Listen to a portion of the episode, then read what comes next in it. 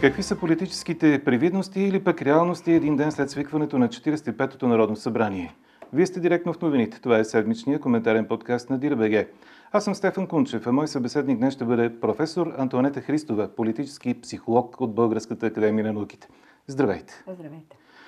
За първи път от много години нищо в това Народно събрание не зависи от ГЕРБ или пък от ДПС. Това ли е края на българския преход към демокрация?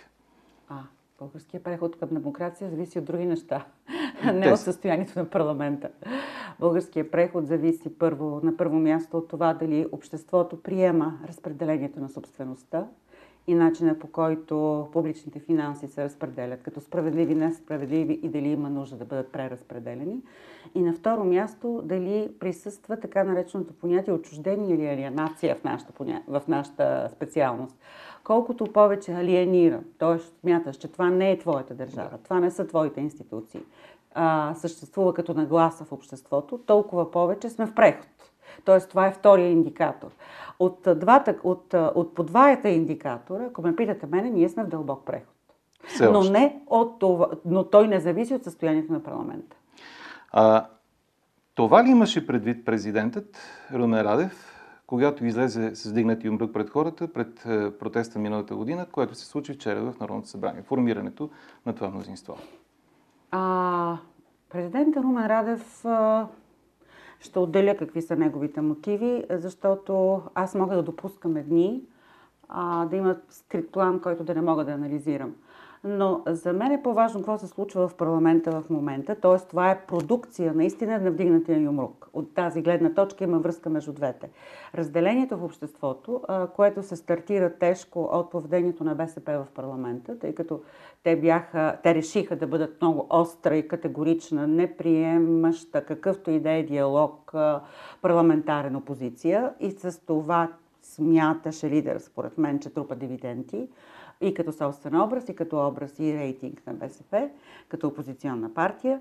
А, и се продължи с избора на Румен Радев, който заложи а, върху а, противопоставянето и върху дисбаланса между политическите партии, а, тъй като по принцип той е призван да, да, да поддържа баланс, независимо от отказа му че това е негово задължение и неточната интерпретация на Конституцията от, негово, от негова страна, включвайки и специалистите около него, експертите, които му внушават, защото това не е самостоятелно съждение, му внушават тази грешна, според мен, интерпретация. Философията е психологическа. Философията на Конституцията е, че трябва да има един, един избран от всички, независимо от партийната принадлежност, от повечето, който да може да създава добрия тон, т.е. да връща добрия тон, който да може да гради мостове. Но той прия да ги руши тези мостове.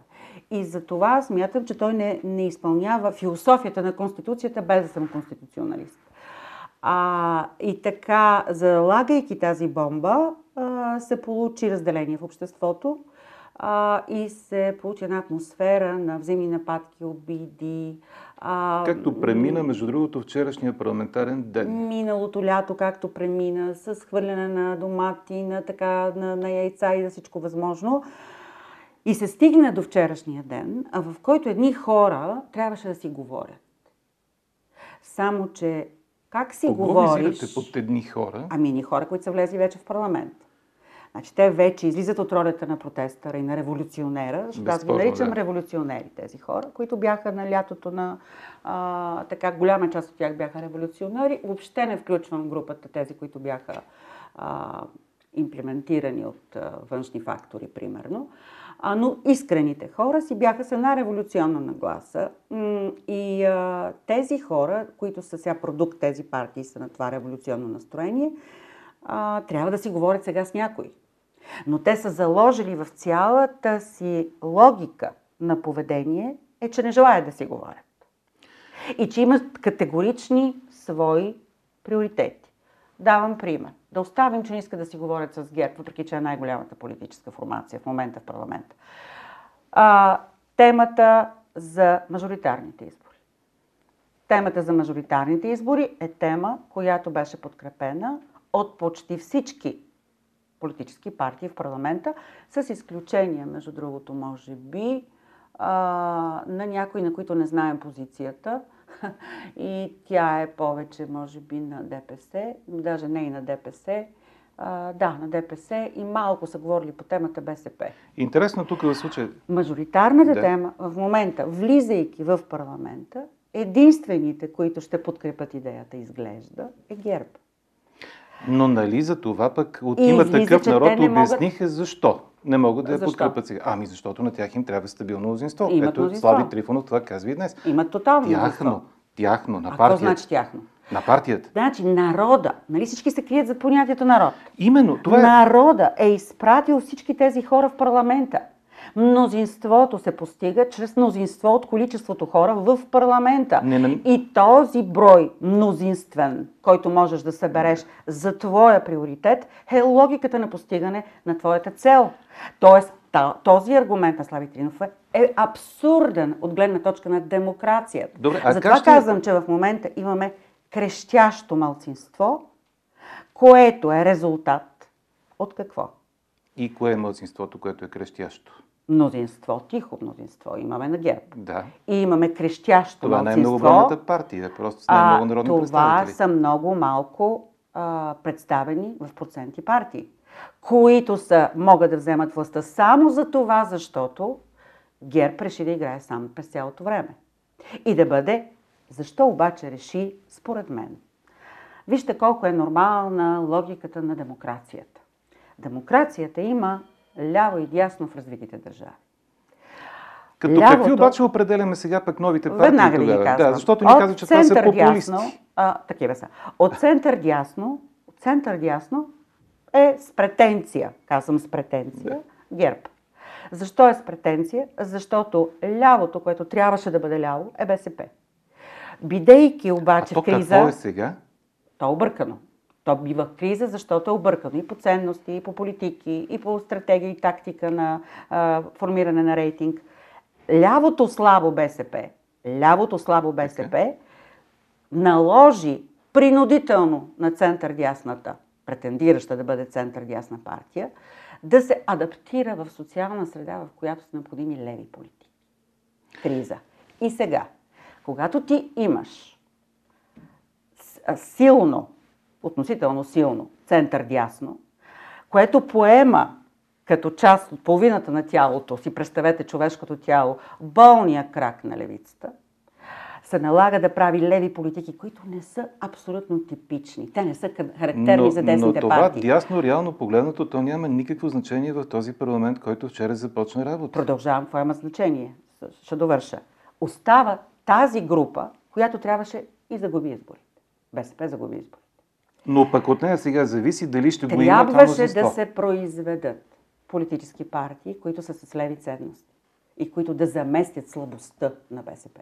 А кой трябва в да момента център-ляво, много поредица от много умни политически инженери има в нашата страна да. извън нея. И затова смятам, че имаме добър продукт, дет се казва. Продукция се получава на финала. Да. Но продукцията, за съжаление, е добра за тях, слава за, за българския народ и за българската стабилност на политиката. А, се получи, че цялата лява страна в момента е пълна с политически лево-либерални, а, популистски формации, които заместиха слабостта на БСП, която би трябвало тя да вземе властта в момента. Но поради слабостта си не може. И в момента Визирате цялото... тези, които влязоха в Народното събрание Точно в момента така. и от тези три нови партии, кои са лево-либерални и кои са популистски, те са само. Лево-либерални са Демократична България, останалите са типично ляво-популистски. А, включително Слави Трифонов. Защото вчера Мика Зайкова, ако трябва да говорим кой говори най-принципно ценностно е ляво, беше Мика Зайкова. И аз се поздравявам за това. Защото тя ни даде възможност да се ориентираме в идеологическата и економическа ориентация на партията на Слави Трифонов. А, и така, значи целият този накупчен народ в лявото трябваше и той съвсем по логиката на Махалото в момента взима властта като контрапункт на ГЕРБ, като център дясно, за да може да формира правителство. По този начин ние, затова казвам, Положителното за БСП е, че лявото взе властта. Реално погледнато, без да си го признава. Отрицателното за БСП е, че се появиха други, които може би ще имат претенция да бъдат левите бъдещи партии на държавата, които може би някоя от тях ще бъде партията на Румен Радев. И за мен това е голямата тема в момента. А, вие смятате, Кой че ще има ще бъде партия? от тези политически партии на практика мандатоносителя. За момента е а, изправи се мутри вън, така най-припознали Румен Радев, но а, аз не вярвам, че те ще останат. А, почвам да, от вчерашното изказване, пак абсолютно обективно от страни Имате предвид колко време ще остане на този парламент ли? Оставащо от а, Мика Зайкова, което чух, е, че може и Слави Трифонов да бъде бъдещият а, така, мандатоносител или изразител на идеите на Румен Радев. Но и все пак, няма ли да се окаже, че има такъв народ, ще се отметне и от още едно свое обещание, и то е да не работи с партии на статуквото, защото още в деня на изборите вечерта сценаристите на шоуто на Слави казаха точно това, че те с такива партии като ГЕРБ, като ДПС, като БСП... Какво значи да не работи? Да не се коалират.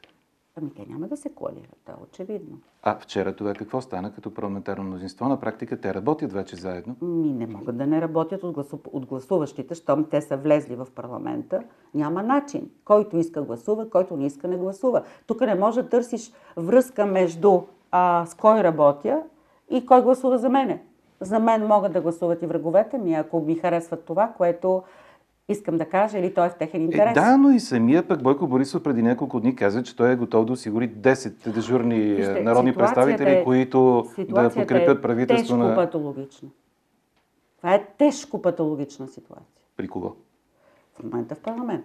Така. Тези категорични заявления, говоря от психологическа гледна точка, тези категорични заявления, че ти няма да внесеш политика, за това, защото за нея евентуално ще гласува формацията, с която не искаш да правиш коалиция. Това е а, съзнание, което ако човек ми го прояви, ще кажа, моля те, имаш нужда от консултация. И то много сериозно. Добре, мислите ли, че може да се окаже, че планът за възстановяване на устойчивост, който ще разпише как да бъдат похарчени ни 20 милиарда лева, може да окаже е, значение за това колко да бъде живота на този парламент или не? Не. Ако съответните партии, Мотивацията... които са вътре в парламента, приоткрият своите интереси и те бъдат заложени в този документ, дали пък този парламент няма да изживее живота Цялостната мотивация в момента на това дали да има правителство или не, лежи в ръцете на Слави Трифонов а, той а, трябва да реши дали иска да играе по правилата на демокрацията или а, иска да подчини процеса на а, някакъв друг интерес, който вече прако, в момента не мога да го преценя. Нека да видим още малко действия, за да мога. Психологията е такова нещо, ти трябва да навържеш поне Нали, поведението е една права или крива. А вие какви действия видяхте до тук, за да може в да тази права трябва да имаш едно, две, три тези или действия, за да мога да кажа този човек или тази организация има еди какви си намерения. В момента аз не виждам нищо от тази политическа партия като теза.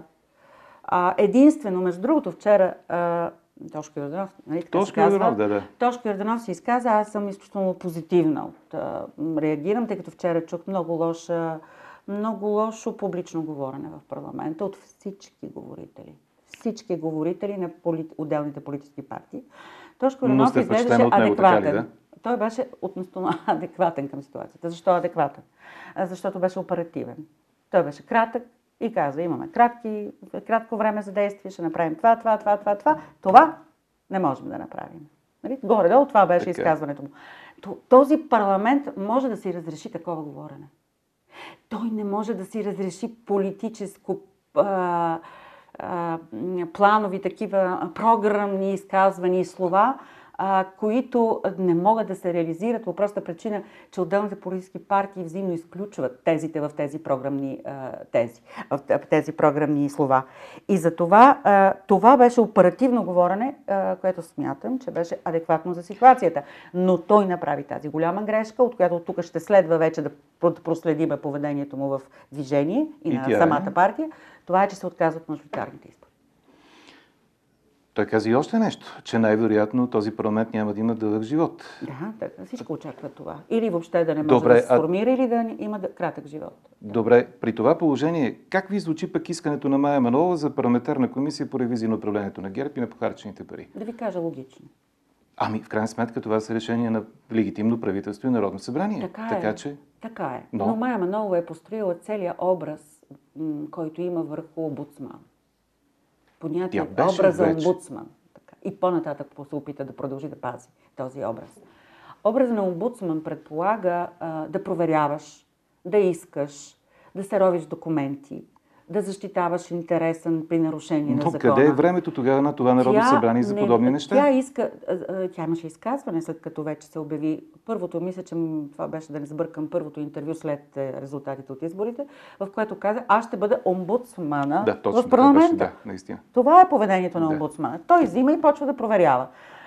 Тоест, образа на Майя Манолова в конкретния случай се а, идентифицира с логиката на нейното заявление и поведение до този момент. Обаче, когато влезеш в парламента и ако ти си в правителство, и ако ти си министър-председател, или хайде да кажем, да си го представят хората, ти си директор на ам, фирма. А преди това е имал друг директор. Какво прави новия директор? Винаги прави одит. Нали Така така? е, безспорно. Да знае на какво, На какво какво стъпва, да. Логично е да направиш Да. одит. Само, че това е само 5% от твоята работа. Следва 95% от твоята работа като директор. Това е да формулираш целите, да създадеш екипа, да събе- събереш кооперативно съ- съгласие между хората да работят заедно, да видиш как можеш да си постигнеш целите, пак кооперативно, а, и а, да посочиш и да мотивираш хората да постигнат целта. Нито едно от тези неща в момента не са заявени като претенция. Между другото, мене вчера ме впечатли Иван Митева, предложена от Има такъв народ и избрана за председател на Народното събрание, което призова за работа в изпълнение на предизборните програми, което между другото означава дълъг живот на парламента, между другото, и за предвидимо законодателство, което да не е дело на каприза на минутата. А какво се случва точно с партията, която е излъчила? Нима отказването от мажоритарни избори, избори не е точно каприз на минутата. Каприз на минутата е. Първо. Второ. Каприз на минутата е само, само, самата идея за маж, мажоритарни избори. Затова, защото ако питате експертите и политолозите, хората, които разбират от такива, ще ви кажат, че това е само една от формите, през които съществува демокрацията. И че много други форми, има смесени, има и такива, каквито са нашите. Ние се опитахме да направим смесена. Реално ние функционираме на принципа на смесената система, а дават по-добри резултати и по-демократични резултати. По-представителни за избирателните резултати. Но това е дебат, който не се е случил. Това е дебат, който не се е случил. Хората се подписаха на референдума на Слави, без още да имало дебат или разпос... а, как да кажа, добра, добър пиар, ще го нарека, на различните гледни точки, за да могат да си направят самостоятелно изводите за това за какво гласуват. Ами те не можаха да си направят изводите, защото нямаше и такава предизборна кампания, между А, другото. Точно така. То нямаше и лидерски дебат в Да, интерес на истината, нямаше. където се сблъскат нямаше. интересите на всяка една Беше голяма политическа ужасна сила. предизборна кампания. От всяка гледна точка беше неправилно структурирана и то от всички политически партии. Аз тук нямам да кажа, че някой се е справил добре. А това обаче, което, а, това, което исках да кажа за ситуативните и за стратегическите решения, за които говори а, вече настоящия председател на парламента, а, ще кажа, че а, света, демокрацията в света се развива постоянно. А, няма нещо, което го взимаш и то е завинаги. А, едно решение, което е в рамките, може да, на много хора да им изглежда точно в рамките на ситуацията, може после да покаже грешка. Цялата американска демокрация е построена на поправките в Конституцията им. Затова и демокрацията е тази, която е. И все още има нужда от поправки, сигурна съм. Защото света и обществото се развиват. Тоест, не е грешка това, че ние поправяме законите и поправяме, примерно, Конституцията. Грешка е, ако имаме вътрешна битка, която е междуличностна и която не, не цели решаване на проблема, Кой в момента- а, а междуличностна саморазправа. В момента. Кой в парламента звученето сега е междуличностна поставя- саморазправа, Да, поставя а не този проблемна въпрос. ситуа... а, решаване на проблеми. Добре, доколкото разбирам, вие говорите за промени в Конституцията, така ли? Да, според мен има нужда. Добре, ами ето Демократична България, доколкото си спомням, точно това искат. Да, и ГЕРБ иска. го предложиха, предимно се отказаха. Да, ама те се отказаха, защото никой не им го гласува. Предложението. Добре, ако, ако демонтажа на модела Борисов в момента е това, което крепи така създалото се мнозинство, кое пък е онова, което със сигурност може да ги раздели скоро? Защото вие до сега очертахте един вариант, при който всеки трябва да говори с другия, но до кога в парламента всеки ще може да говори с другия и тази конструкция да се задържи такава каквато е? Ще ви кажа няколко теми, които просто не могат да се преглътнат. И те са? Е, един лев субсидия. Това не може да го преглътне БСП. Не могат да го преглътнат малките партии. Това е нещо, което няма да може да, да, ги, да, да им даде възможност да се справят финансово. А, а на какво? Най... А защо на ГЕРБ това няма да, да, да навреди? Дълго време са били а, на други нива на а, субсидия. И когато имаш, а, при теб, а, имаш в партията си консервативни економисти, които повече стискат, отколкото дават, а, почти съм сигурна, че те са спастили пари. В този смисъл, за един даден период от време има много голяма вероятност ГЕРБ да не изпадне в криза. Добре, Но един другите лев субсидия, ще изпаднат. Това е много сериозен проблем. Един да. лев субсидия. А другата тема е промените в Конституцията. БСП никога няма да приема промени в Конституцията. Защото те смятат настоящата Конституция за най-големия си успех. Това е гордостта на БСП. А, те не са съгласни на промени в Конституцията. А, освен това, мисля, че и мажоритарния вод за в бъдеще ще ги постави, ще постави нещата в Този парламент едва ли ще разгледа тази идея за мажоритарния вод и а, доколкото и достане. Едва ли. Тоест, Слави Трифонов ще бъде в ситуация. Вече се отказва от мажоритарния. Може би ще се откаже от единия лев. Ами, ще има единствено и само. Приближават президентски избори? А, може би единствено и само ще има някакви поправки по а, изборното законодателство. Там обаче искат фиксации. Значи другата, думата патология е свързана с фиксациите на човека. Пак говоря от гледна точка на психологията.